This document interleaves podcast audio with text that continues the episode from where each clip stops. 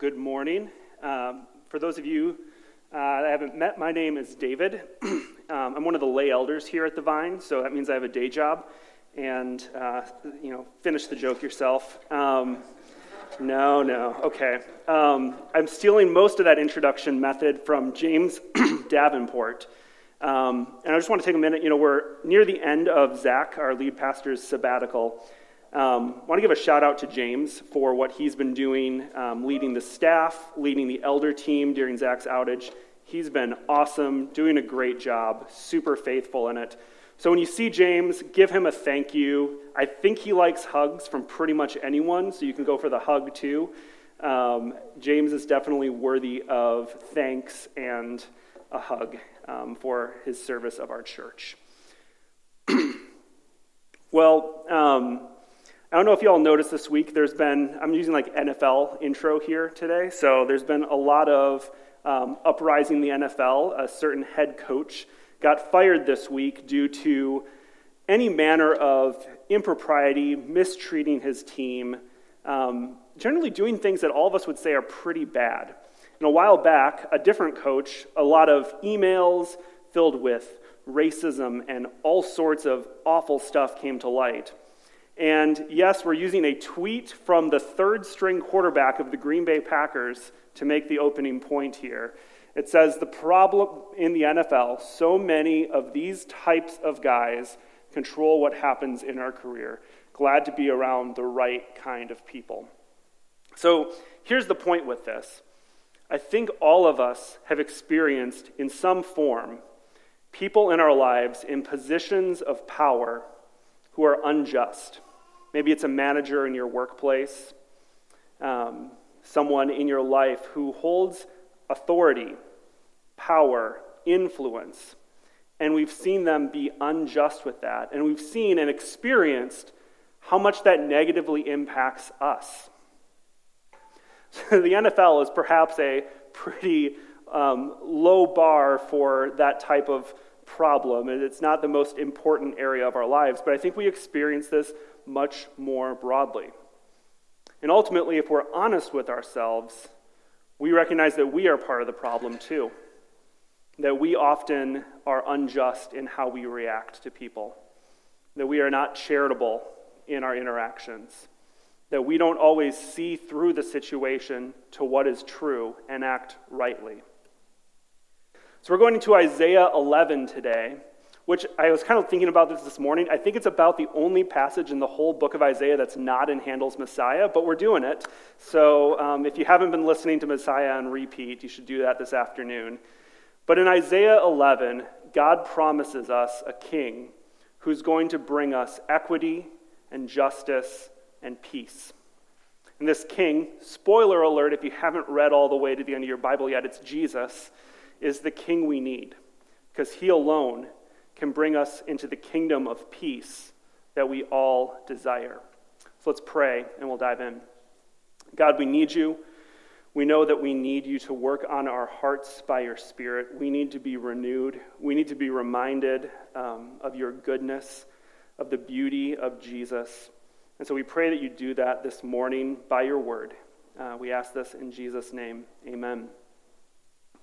All right, we're going to start by just diving right into some of the historical context around Isaiah. I had actually had a lot of fun with it this week. If you want to kind of do a little bit of this of your own, you want to maybe find a chronological Bible listing online, or if you have a chronological Bible, you're looking at like 2 Kings 16, 2 Chronicles like 28, I think, and then like the start of Isaiah. And you put those side by side, and it's a wild ride, all right? So we are about nine generations after King David. And if you remember, King David, greatest king of all of Israel, united this huge area under his rule.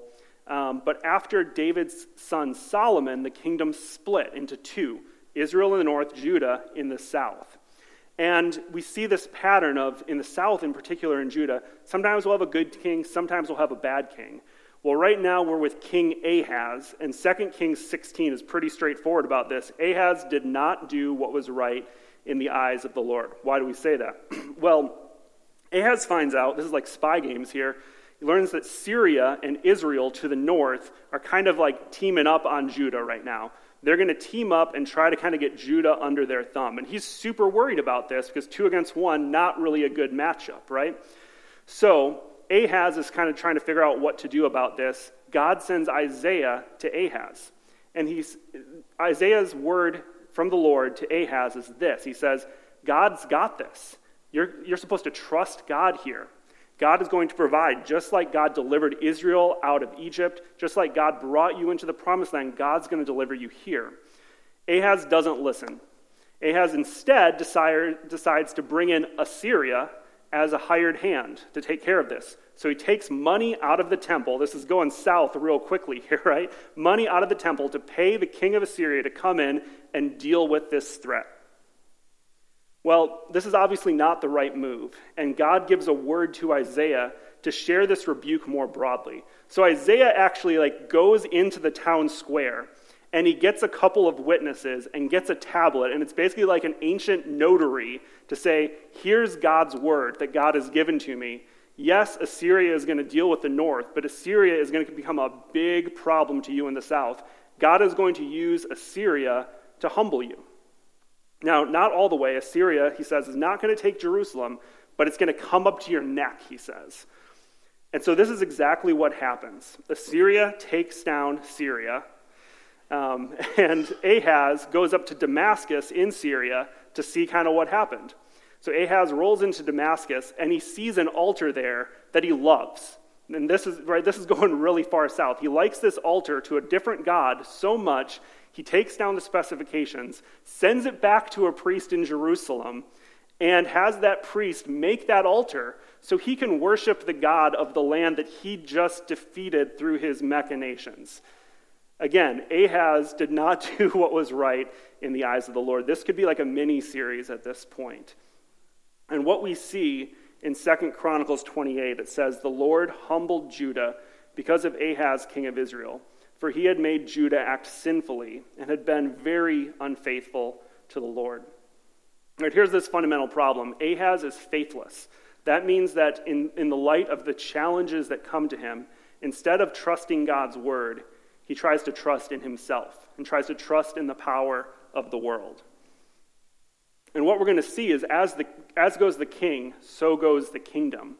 We're going to see that God's people are essentially following Ahaz into this same way of living. Here's what Isaiah says to the people in Isaiah 8 it says, For the Lord spoke thus to me with his strong hand upon me, and warned me not to walk in the way of this people, saying, do not call conspiracy all that this people calls conspiracy, right? That conspiracy in the north between Israel and Syria, a lot of reason to be concerned about that. God says, don't worry about that. Don't fear what they fear, nor be in dread. But the Lord of hosts, him you shall honor as holy. Let him be your fear, and let him be your dread. And so the whole people are following in the way of their king here, fearing man instead of God, and it's leading them astray into idolatry, into false worship, into sin. So these troubles multiply. And a little bit earlier in Isaiah, we see a good summary of this in chapter 1, where Isaiah kind of explains how here it says, Wash yourselves, make yourselves clean, remove the evil of your deeds from before my eyes. Cease to do evil, learn to do good, seek justice, correct oppression, bring justice to the fatherless, plead the widow's cause. It's no coincidence that this lack of justice among the people follows from the lack of justice and the unfaith of their king. And so Isaiah's prophecy ultimately proves true. Assyria would turn on Judah and advance all the way to the gates of Jerusalem, and Judah would be laid low by this. And it's in light of all of this that God promises to send a new king who will establish a very different kingdom. And all through Isaiah, we see these little pictures of what this king looks like. We see it here in chapter 11, a little bit earlier when you think about the prophecies of the wonderful counselor, mighty God, Prince of Peace. And we're going to see this image of Isaiah that Isaiah builds of what this king to come will look like. So let's jump into chapter 11 here. Where does this king come from? Isaiah 11, chapter 1 says, There will come forth a shoot from the stump of Jesse, and a branch from his roots shall bear fruit. So there's some pretty strong imagery there of a tree, plants. And earlier in Isaiah, um, God talks about Assyria as an axe, his tool that's going to cut things down and bring things low.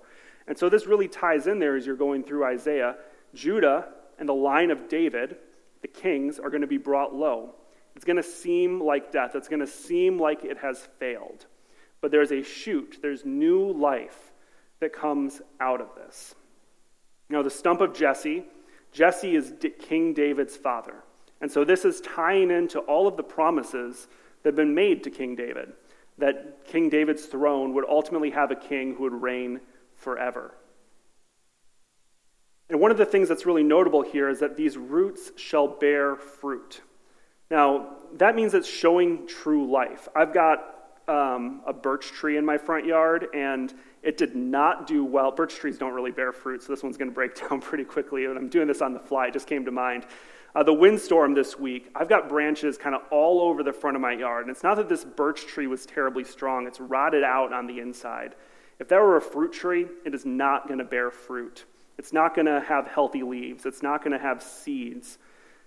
A tree that bears fruit is a tree that is healthy. It's a tree that is doing what a tree is meant to do. So, this king, this shoot from the stump of Jesse, is going to do what a king is meant to do. Well, how? What is he like? We're going to see that in the next couple of verses here. In verse 2, it says, The Spirit of the Lord shall rest upon him, the Spirit of wisdom and understanding spirit of counsel and might, the spirit of knowledge and the fear of the Lord. It's a lot of repetition um, to drive home that this king is spirit filled. In the Old Testament, the Holy Spirit was not revealed and fleshed out as much as we understand from the New Testament, but we see the Spirit have a, have a key role in the kings of Israel. Uh, there's a really good picture of this in 1 Samuel 16, where we see uh, the priest Samuel had gone to David to anoint him to be the future king. And it says that as, the, as, the, as David was anointed, that the Spirit of the Lord rushed upon him. And we transition back to Saul, uh, who God had said he would remove from the kingship, and it said that the Spirit departed from Paul. And so I think what we can draw from this here is that the Spirit is upon the king so that the king can fulfill his kingly purpose. Right? The Spirit empowers God's people to carry out the purpose he has for them. So you think about King David. David, you know, rolls into the Israelite camp up against the Philistines, and there's Goliath. Goliath is someone you could definitely be afraid of, being a giant. But David doesn't fear Goliath because the Spirit is in him. He trusts God rather than the might of man when he faces Goliath. I think also later, if you remember the story where Saul is chasing David, wanting to kill him, and David realizes he has a chance that he could do Saul in. But David knows that that's not what God wants. And so rather than seeking vengeance in the moment, David uh, does not strike Saul. You see how the Spirit in the life of the king can empower and does empower to do what is right and to do what is good. So, what is the Spirit empowering this king that Isaiah is speaking of? Well, wisdom and understanding. So, this is a king who will be able to judge well. Counsel and might, he's going to be able to carry out his plans. And a knowledge and fear of the Lord. This is going to be repeated in the next verse here, but this is, this is ultimately holiness. And we see that here in verse 3, right in this top line. The king's delight shall be in the fear of the Lord.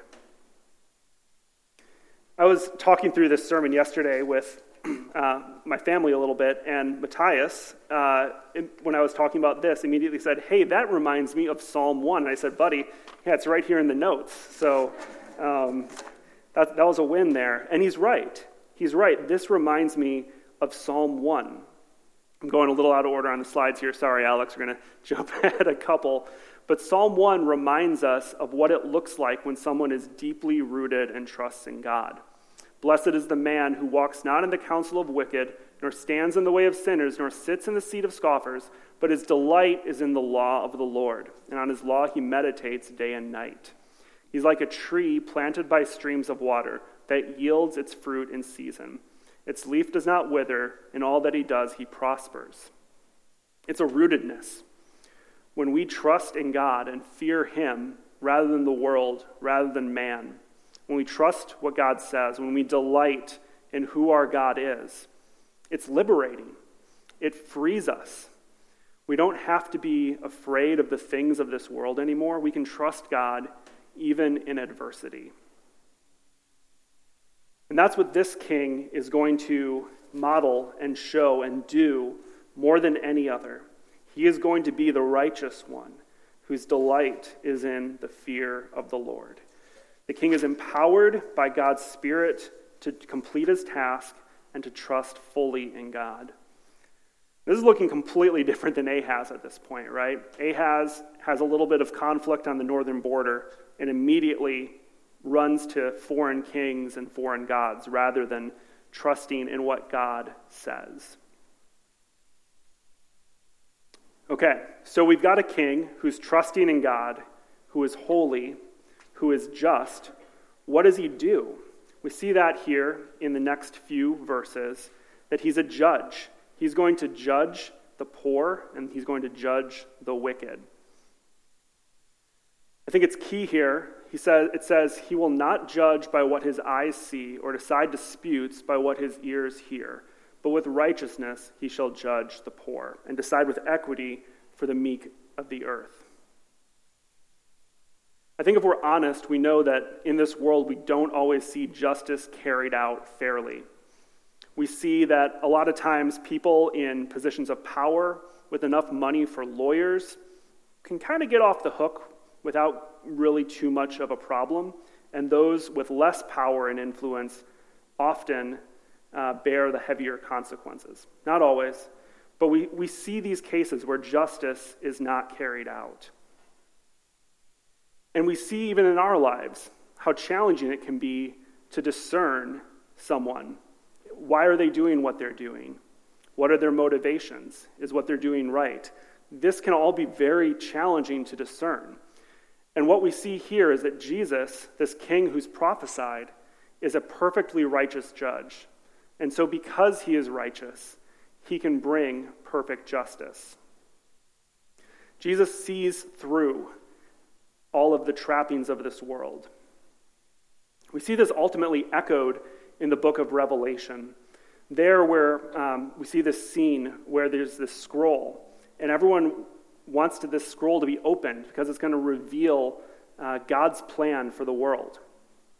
And they say no one can open it until Jesus comes along. And they say, Worthy is the Lamb that was slain. See, this Lamb, Jesus, who is holy, is the one who is worthy to, un, to open up the scroll, to show God's plan, and to rightly judge. As we continue in this chapter here, though, we see that he is not just going to say what is right and wrong, he's actually going to carry out justice. Right? It says, He shall strike the earth with the rod of his mouth, and with the breath of his lips he shall kill the wicked. Does that make you a little uncomfortable? Makes me uncomfortable sometimes. But we see throughout Scripture that God's deliverance of his people is always wrapped up in the judgment of evil. They have to come together. I think we know this instinct, instinctively as well that the oppressed don't experience peace unless their oppressors have been dealt with. So we see this in the book of Genesis with the flood, right? Noah's family is delivered, but the world around them is judged. In the Exodus, we see Israel brought out of slavery in Egypt, but Egypt is judged. And ultimately, we're going to see this at the cross. The cross where Jesus takes the punishment and the justice of God on himself. And this is the good news for us as we consider Jesus as a perfect judge, when we remember that we too are unjust, that we too are sinners. Because all sin, all evil will be punished. But Jesus offers to take that punishment on himself. And that's where King Jesus begins his kingdom. Not pushing evil under the rug, not saying sin doesn't matter, but recognizing that it has a cost and taking that cost on himself. And so Jesus, this king, is going to establish justice and establish his kingdom, right? It's this king from the line of David. He's spirit filled, he fully trusts God. He's going to judge the earth and bring justice. And that's when his kingdom is established. And what does his kingdom look like then? And we see this here in verse 9. Um, they shall not hurt or destroy in all my holy mountain, for the earth shall be full of the knowledge of the Lord as waters cover the sea. So we're going to jump back to the, um, to the animal stuff in a second. That was a strange way to put it. But um, this for in here is really key, right? We see that they, they, meaning like these um, predatory animals, will not hurt or destroy in all my holy mountain, for, because the earth shall be full of the knowledge of the Lord as waters cover the sea. So, um, waters cover the whole sea, just to kind of flesh out that metaphor a little bit. And this is to say that in Jesus' kingdom that is to come, everyone will know the Lord. Everyone will fully trust in the Lord. See, Jesus is establishing a kingdom where we too can have hearts that fully rely on our God, that treasure Him, and that delight in Him. And what that produces is a kingdom where there's no harm, where there's no hurt, where there is peace. Isaiah uses some imagery of animals in the previous verses to introduce this. We see a wolf dwelling with the lamb.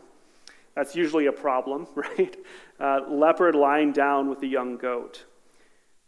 And these are just pictures of how these relationships of hurt and conflict and harm will be resolved, where the wolf will lie peacefully with the lamb.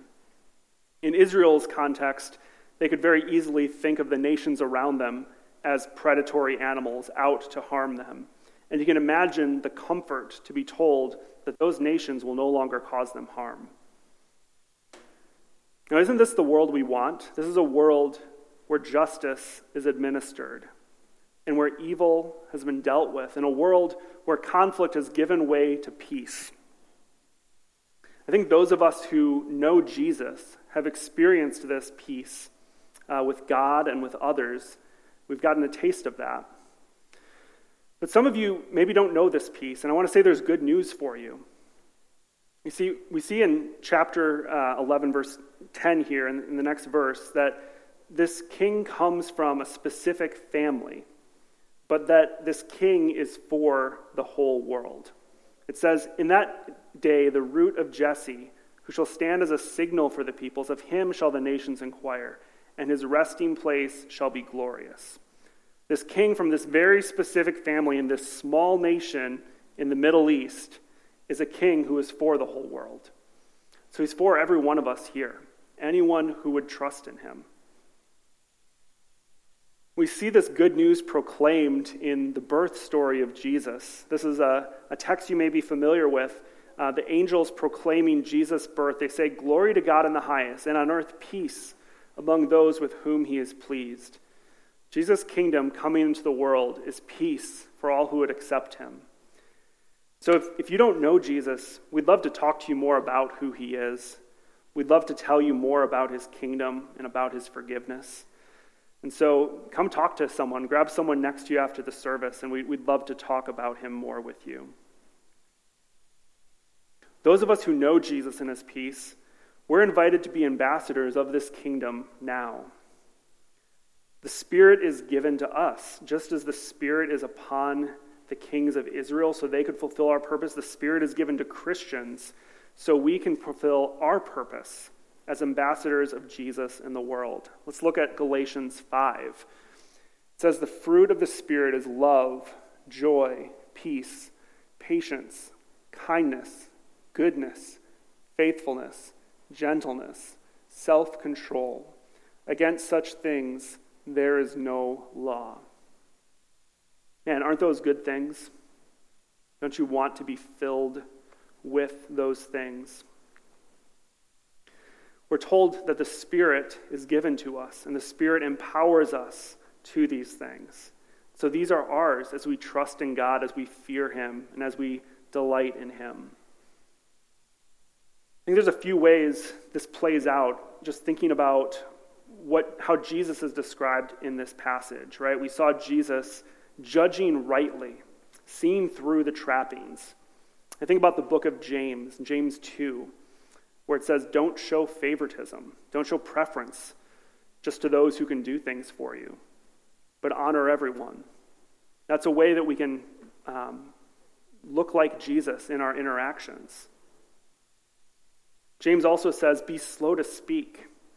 I just think, man, if I were a little bit slower to just listen and understand before I speak, before I judge, I would look more like Jesus in that. Maybe some of you are managers in the workplace. And maybe this week you would just slow down and ask God to give you wisdom um, in how you interact with your employees, to judge rightly, to honor them, to do what is good. Or here's one for the holidays pursue peace in your relationships. What's a step that you could take, trusting in the Spirit, trusting that God is at work in you, fearing God instead of man, to take a step forward in peace in a relationship where you've known conflict? Jesus has established his kingdom, he's brought us into it, he's given us his Spirit to empower us. And so we're free to pursue peace in our relationships. And finally, I want to remind us that we have a future hope, that this kingdom is an already but not yet. It's been established, but it's not fully realized. If we look ahead to Revelation chapter 22, this is right at the end of the Bible. It says, I, Jesus, have sent my angel to testify to you about these things for the churches. I am the root and the descendant of David, the bright morning star. See, Jesus, very end of the Bible, talking about how things will ultimately be made new, Jesus still identifies as the root of David, as the offspring of Jesse. He's the king of peace who is establishing his kingdom. We're in the time of Advent right now as we anticipate Christmas, and Advent means arrival or coming. And we anticipate and wait for celebrating Jesus coming as a child in this world. But it's also good in this time to look forward to Jesus' second arrival, to Jesus' second coming. And that's the hope that we wait for when Jesus' kingdom is fully established, when we'll experience his peace. And we have good hope uh, you know, in this this last couple of years, I, I, I was um, reading an article on the Gospel Coalition a couple weeks ago, and it was talking about how the world is so crazy and so forth. And I looked at the date on it, and it was 2015. Just thought, oh, let me get you in a time machine right now, right? Like we all kind of look back, we're like, oh yes, in the in the innocent times, right? But if we're honest with ourselves, this is just the tension of this age, right? that there's brokenness and there's hurt and there's harm, and it's going to come and go, it's going to ebb and flow. And we just long for Jesus to make things new and bring his kingdom. And Jesus, at the end of Revelation, he says, Surely I am coming soon. And uh, I think John echoes there, Amen. Come, Lord Jesus. That's our prayer, and let's, let's pray. God, we praise you that Jesus is our King of peace, that he's a good king, that he is just, that he's beautiful. And we pray you'd set our eyes on him, that we would trust him and treasure him. We long for your kingdom, we long for your peace. And we pray as we um, celebrate Christmas this coming week that we would have joy in our hearts, knowing that Jesus has come into the world. And God, would you make us ambassadors? that Jesus would be known and treasured among all nations. We pray in his name. Amen.